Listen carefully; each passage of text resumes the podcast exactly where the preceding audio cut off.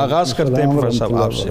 یہ آج کا موضوع بڑا اہم ہے۔ سب سے پہلے تو جو سورہ فیل کا شان نزول ہے ترجمے کے ساتھ ذرا بیان کیجیے اور ساتھ ساتھ یہ بھی بتائیے کہ کعبے کی عظمت تو اللہ کو بہت ہی عظیم مطلب انتہائی انتہائی پسند بھی ہے اور یقیناً اللہ تبارک و تعالیٰ جو ہے اس کی عظمت کو بیان بھی کرتا ہے اور عظمت بیان کرنے والوں کو بھی یعنی ان کی عظمتوں کو بھی بیان کرتا ہے۔ جی۔ بسم اللہ الرحمن الرحیم۔ اللہم صلی علی محمد وعلی آل محمد وبارک وسلم۔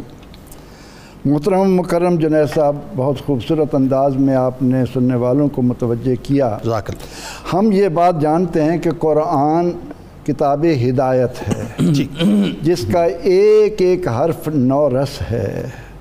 حلاوت سے معمول ہے۔ اچھا انسان کے قلب و ضمیر کو بالکل ہلا کر رکھ دیتا ہے اس کو جھنجھوڑتا ہے۔ قرآن کوئی قصہ کہانی کی کتاب نہیں ہے۔ یہاں تو واقعات اس لیے بیان کیا کرتے ہیں کہ ان لعبرۃ لمن یخشی۔ ہوں۔ عبرت حاصل کی جائے۔ بات یہ ہے کہ جن حالات میں سورہ الفیل کا نزول ہو رہا ہے کعبہ کی عظمت تو آپ ظاہر ہے کہ ان اول بیت وضع للناس الذی ببکہ۔ اللہ نے اس زمین پر سب سے پہلا گھر جو بنایا وہ خانہ کعبہ تھا۔ سبحان اللہ۔ اور وہ دنیا کے نصف پر موجود ہے اور اسی کی عظمت انسان کی عظمت کو دوبالا کرتی ہے۔ ٹھیک۔ جب انسان اس سے غافل ہوگا تو اس کے قلب و ضمیر پر مردنی آئے گی وہ انسانیت سے ہٹ کر حیوانیت میں ڈوب جائے گا۔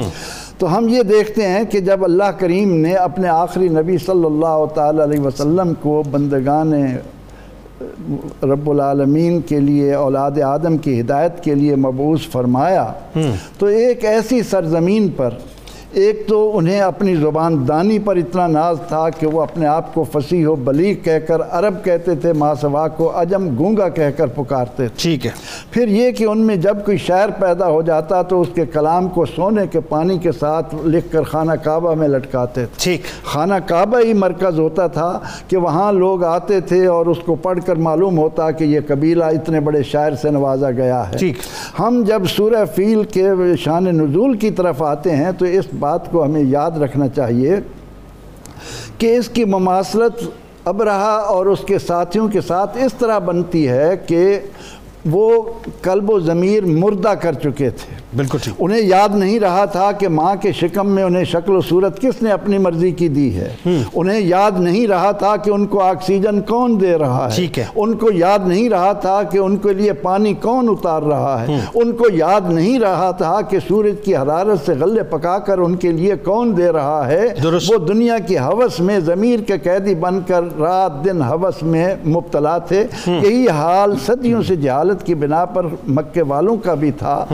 اللہ کے نبی علیہ الصلاۃ و تسلیم نے جب ان کے قلب و ضمیر پر دستک دینا شروع کی انہیں رب سے رشتہ جوڑنے کے لیے کہا وابد اللہ ولا تشرکو بہی شیعہ کی صدا بلند ہوئی۔ تو ان کا عمل دیگر نافرمان اقوام کی طرح حضور علیہ السلام کے ساتھ شدت کے ساتھ اس طرح آیا۔ تو مکہ مکرمہ میں نازل ہونے والی اس سورہ مبارکہ کے ذریعے اللہ رب العزت نے نہ صرف اہل مکہ کے جو ہلاک ہو بلکہ قیامت تک آنے والے آج کے انسان کو بھی یہ پکار پکار کر کہہ رہی ہے کہ ذرا اپنے تعصب اپنے اناد اپنے بغض اور اپنے کینے کو مد نظر رکھتے ہوئے اس بات پر نظر کر۔ کہ تجھے رسول اللہ صلی اللہ علیہ وسلم کس نور کی طرف، کس ہدایت کی طرف، کس شفا کی طرف، کس روشنی کی طرف تمہیں بلا رہے ہیں؟ تو اللہ رب العزت نے ان کی مخالفت اور مخاسمت جب اس حد تک بڑھ گئی کہ نبی رحمت صلی اللہ علیہ وسلم کو زخمی کرنے سے زمین پر معاذ اللہ آپ کو ایزائیں دینے سے گریز نہیں کر رہے تھے تو ان حالات میں اللہ تعالیٰ نے سورہ مبارکہ جو اس وقت قرآن کا ایک سو پانچواں نمبر بنتی ہے یہ نازل فرمائی۔ ٹھیک